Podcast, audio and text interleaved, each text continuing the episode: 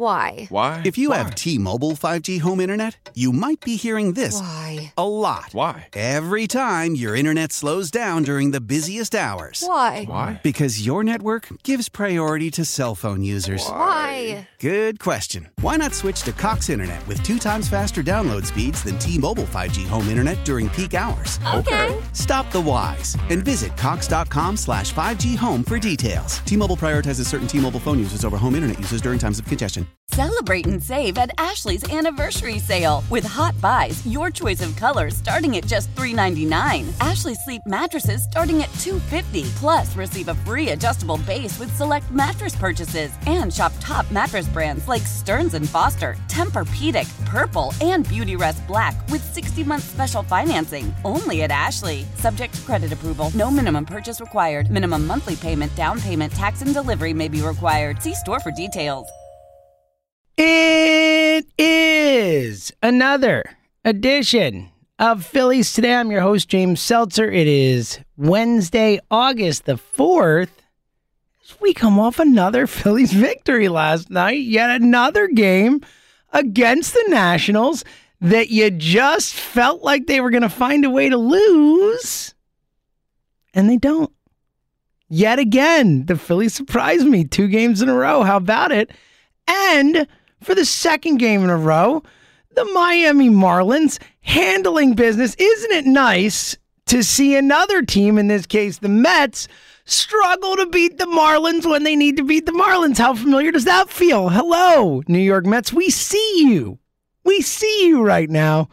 Beautiful, beautiful stuff. The Mets lose five four. The Phillies win five four. Phillies only one and a half games back of the New York Mets right now. Now, the Braves, only two and a half back, too, as this is getting a little real in here. Uh, all three of these teams right in it, and, you know, I, I would not count the Braves out. The roster is depleted and beat up, but at the same time, they made some moves at the deadline. Adam Duvall, Eddie Rosario, they added to that outfield where they lost to Acuna, and they are the team that's won the division the last few years. Like, this is a Braves team that knows how to win in September when they need to. So, you know, we focus a lot on the Mets-Phillies of it. We can't forget the Braves part. Honestly, it would not be shocking if at the end of this Mets-Phillies thing all year, the Mets and Phillies both Mets and Phillies to the point where the Braves just sneak in and win the division. So so later we'll look at all three of these teams. As I, I do think it could be a three-horse race. We've really thought of it as a two-horse race. It could be a three-horse race. But I will say the best thing going for the Phillies winning the N L East right now is the New York Mets, is having the New York Mets in this division. The New York Mets continue to disappoint. The New York Mets in their last ten games are three and seven. Three and seven in their last ten. Have not been playing good baseball. Have lost three straight. They obviously struggled against the Marlins. And all of a sudden, don't look now, the Mets are as bad a road team as the Philadelphia Phillies. How about that? Basically, the exact same record on the road. Just Phillies have played two extra. But the Mets on the road are twenty-two and thirty-one. The Phillies are twenty-three and thirty-two. Who saw that coming? I, did not, I certainly didn't, but I'll take it. As a little bit later, we'll look at the schedules of these teams, see if there's any distinct advantages. We know the Phillies, quote unquote, have an easy schedule, but you know, you got to beat the teams you're supposed to beat. But um, this division's getting real. It's getting uh, it's getting exciting, and like we talked about yesterday, um, you know, while the Phillies have been quote unquote in it the last few years, and certainly last year with the wild card thing, it didn't feel special or exciting, but it does feel like we're setting up for at least a stretch from where we get to watch the scoreboard, where we get to be invested. How fun would that be if this team can just keep us in it, give us a run, and obviously get over the hump being the, the, the ultimate goal, but Um, it feels like we could have a little stretch run here that's pretty fun here. Watching scores, paying attention to the Mets games, watching the Braves, who's going to win, what's going to happen. It could be pretty exciting, and I'm, I'm very much looking forward to it. And uh, obviously the Phillies, again, have a real chance, as we've talked a lot about this Phillies team, and it is, you know, you you you get so micro when you watch a team play every single game of the year. You know, it's a lot of baseball, and it's a lot of ups and downs, and it's a lot of peaks and valleys and all that stuff. And, you know, this Phillies team has been remarkably consistent in their uh, averageness, their mediocrity, I suppose, as they are now a game over five hundred, so trending in the right direction, but have, have really hovered around there since the start of the season, since that six and one to start.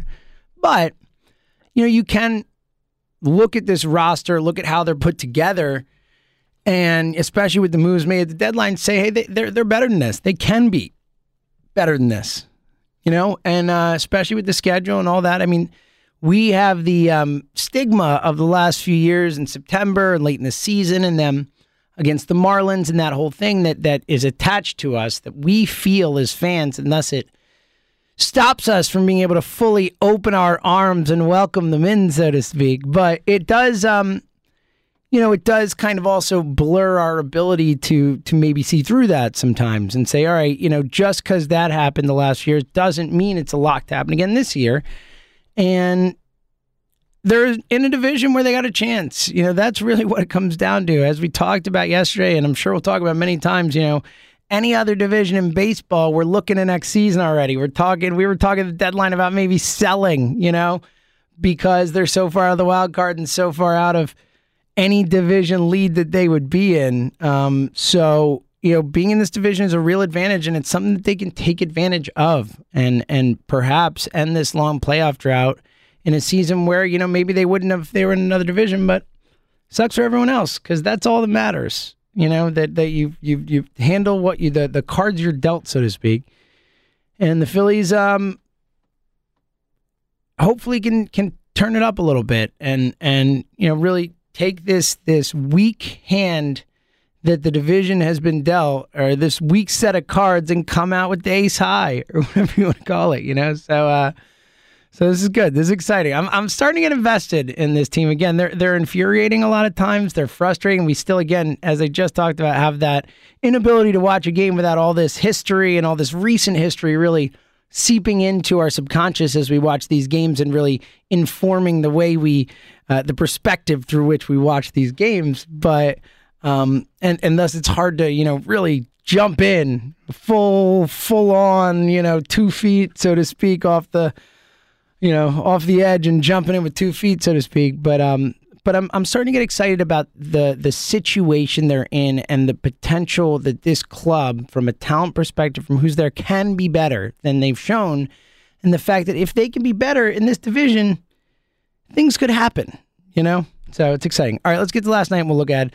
Um, quickly, uh, uh, prior to the game, Brandon Kintzler, goodbye. Brandon Kintzler released. Um, can't say I'm disappointed. Uh, you know, Brandon Kintzler, uh, not a great run with the Phillies, let's say, you know, not a, uh, something we'll look back and tell our kids about the, the time we were there to watch Brandon Kintzler pitch for the Phillies. I don't think that's going to happen. Kintzler will end his Phillies career with a six point three seven E R A with the team. So, um, goodbye, sir. I don't think, uh, you know, look, nothing personal, but uh, I'm certainly not going to be upset about not watching Brandon Kintzler come to pitch into a game anymore. That is for sure. Other quick news prior to the game that we get, Girardi talking on the McCutchen injury, um, saying uh, nothing alarming, which is great to hear, quote-unquote. Girardi said, we just didn't feel like it'd be a couple days. We think it'll calm down with this stint. Our hope is to get him back when it's over. That would be obviously huge. We talked yesterday about how, I mean, obviously, I mean, it's, it goes without saying how important McCutchen has been to this team, how important he is to this lineup and a lineup that has lacked power at times, that has lacked mashers at times.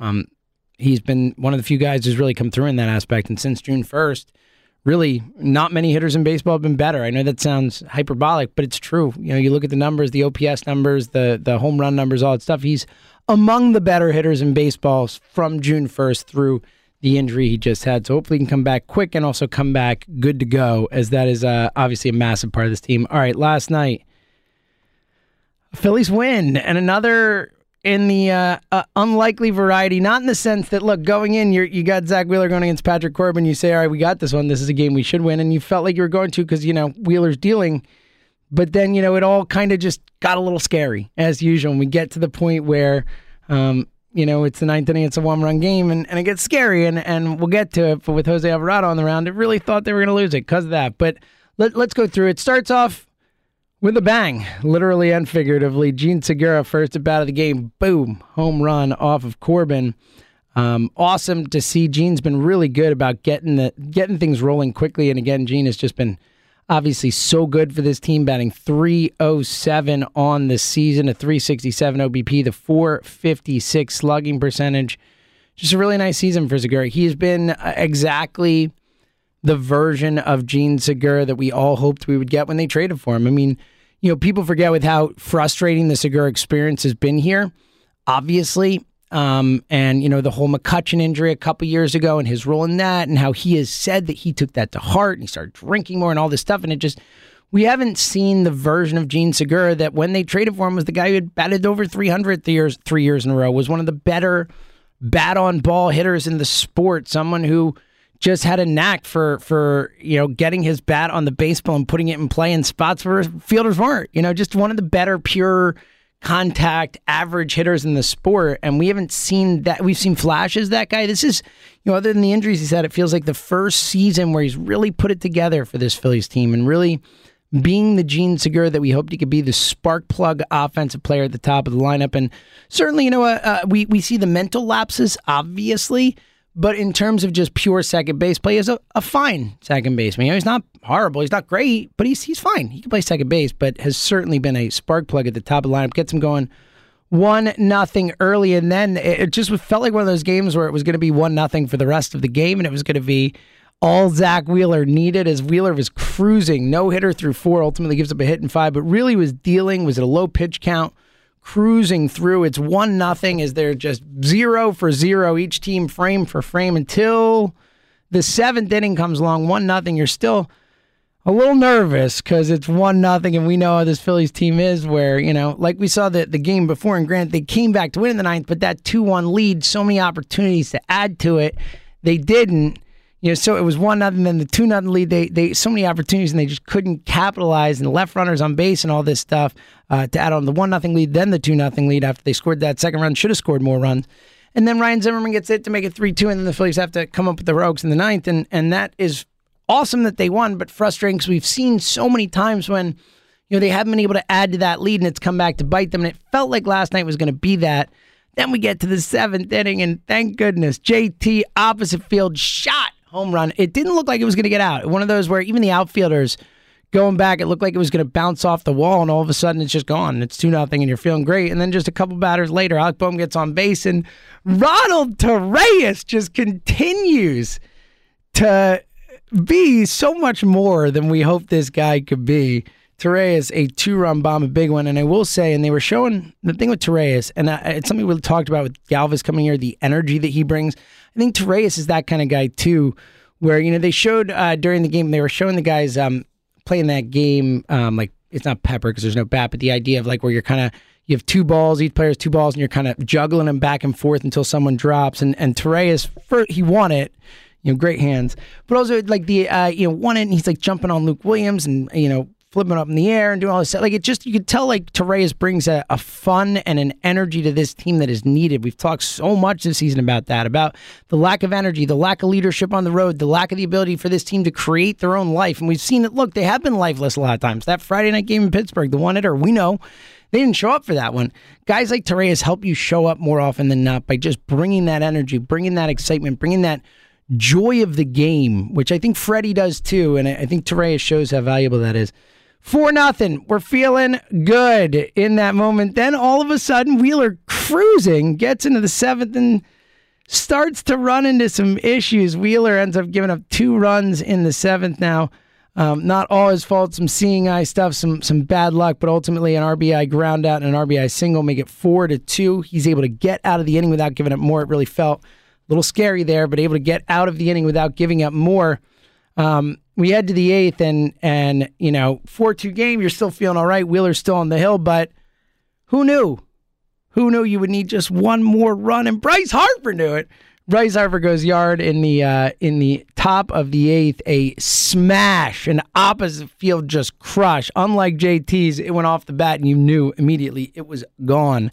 Harper's seventeenth of the season. Nice to see the power from Bryce. The power hasn't been quite as much as we expected or hoped, but I'm, again, talked about his numbers yesterday. And we'll talk more about some stats uh, tomorrow, look at kind of where everyone stands heading into the weekend and all that, uh, as we've not done that really, you know, since since the All-Star break, the second half of the season type of stuff. But, man, Harper just continues to crush.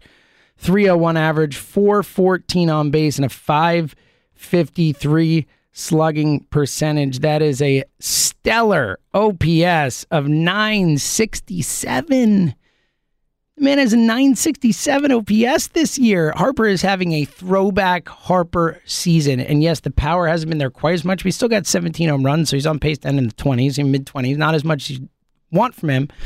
But the numbers are there. He's been just awesome. Again, batting three oh one and, and just finding ways. Uh, you know, the, the first time we've seen Bryce Harper look so comfortable and confident in the box every time he goes up there, where, you know, he's not just swinging for home runs. He's really taking what's given to him. You know, we've seen Harper so many times just kind of go down and poke a ball to the opposite field for a single or a double, or kind of just softly take one into a, a gap. Like, you know, he's he's really been much more comfortable and fluid at the plate than we've ever seen him as a Philly. Really, we saw it at the beginning of the season. I, I I know I've said this before. I'm telling you, if Bryce Harper doesn't get hit in the face, I think he's an M V P frontrunner right now. I really think that's the kind of season he was heading for. And look, his numbers are, are heading in that direction again. So if he doesn't miss all that time, who knows? If he doesn't kind of slow down after that, who knows? But Harper, again, just bringing in. That was a massive, massive home run last night. Makes it five to two. It was so massive, because then Wheeler, you know, kind of falls apart again in the bottom of the eighth, gives up a two-run shot. It's five to four. They take Wheeler out. Héctor Neris. Héctor Neris. Is he back? Is Héctor back? I still don't feel totally confident when he comes in the game, but Héctor looked great again last night. A few great outings in a row. Did have a walk, but able to get out. Got a big K to end the inning. Um, so it's five four. We're hoping for more runs there in the top of the ninth. We don't get them. We head to the bottom of the ninth, and who's the last person you want to see coming in from that bullpen in this spot? Who is it?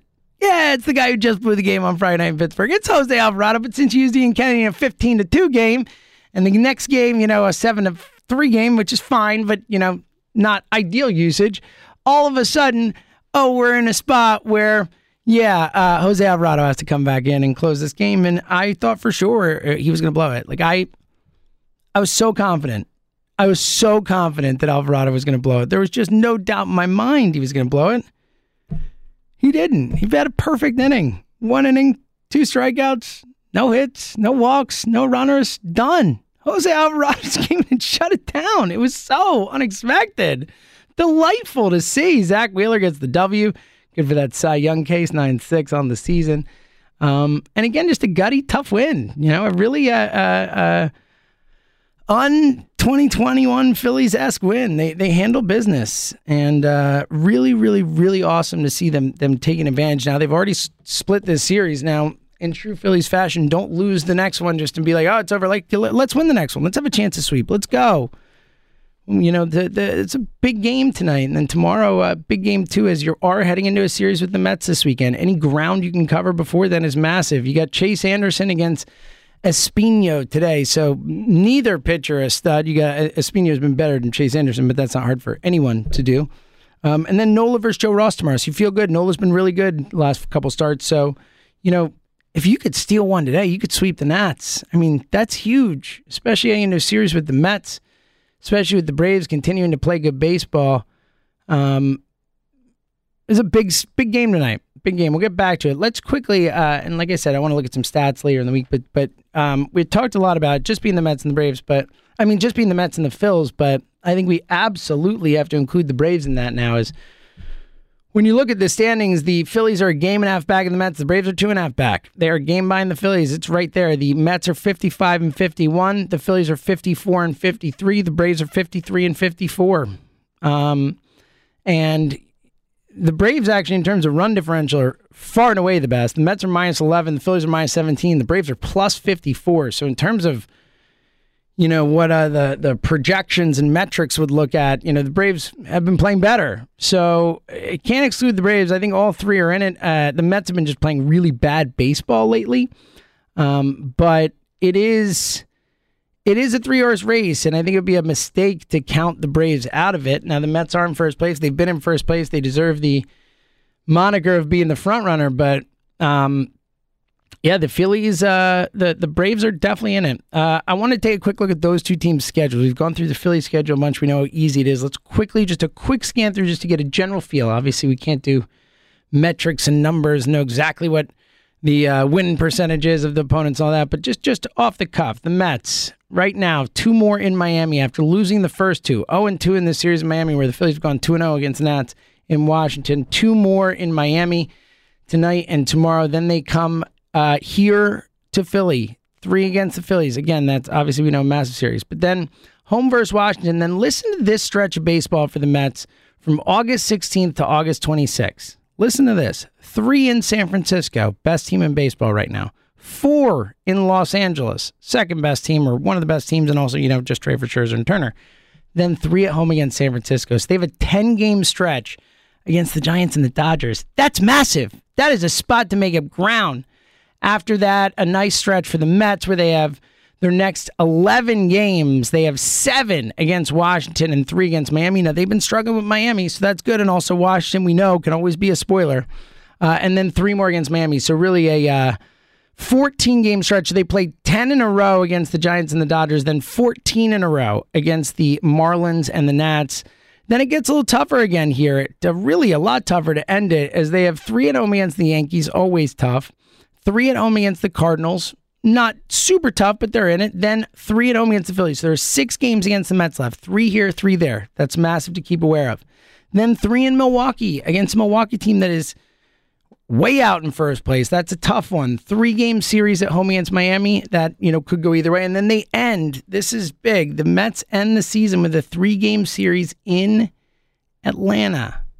So that's huge on a number of levels. Obviously, the fact that, you know, it's a, a tough series for both, but also those teams can fight each other, and the Phillies don't have to. The Phillies can gain games on those teams by just winning, because one of them has to lose. Okay, uh, let's look at the Braves' schedule.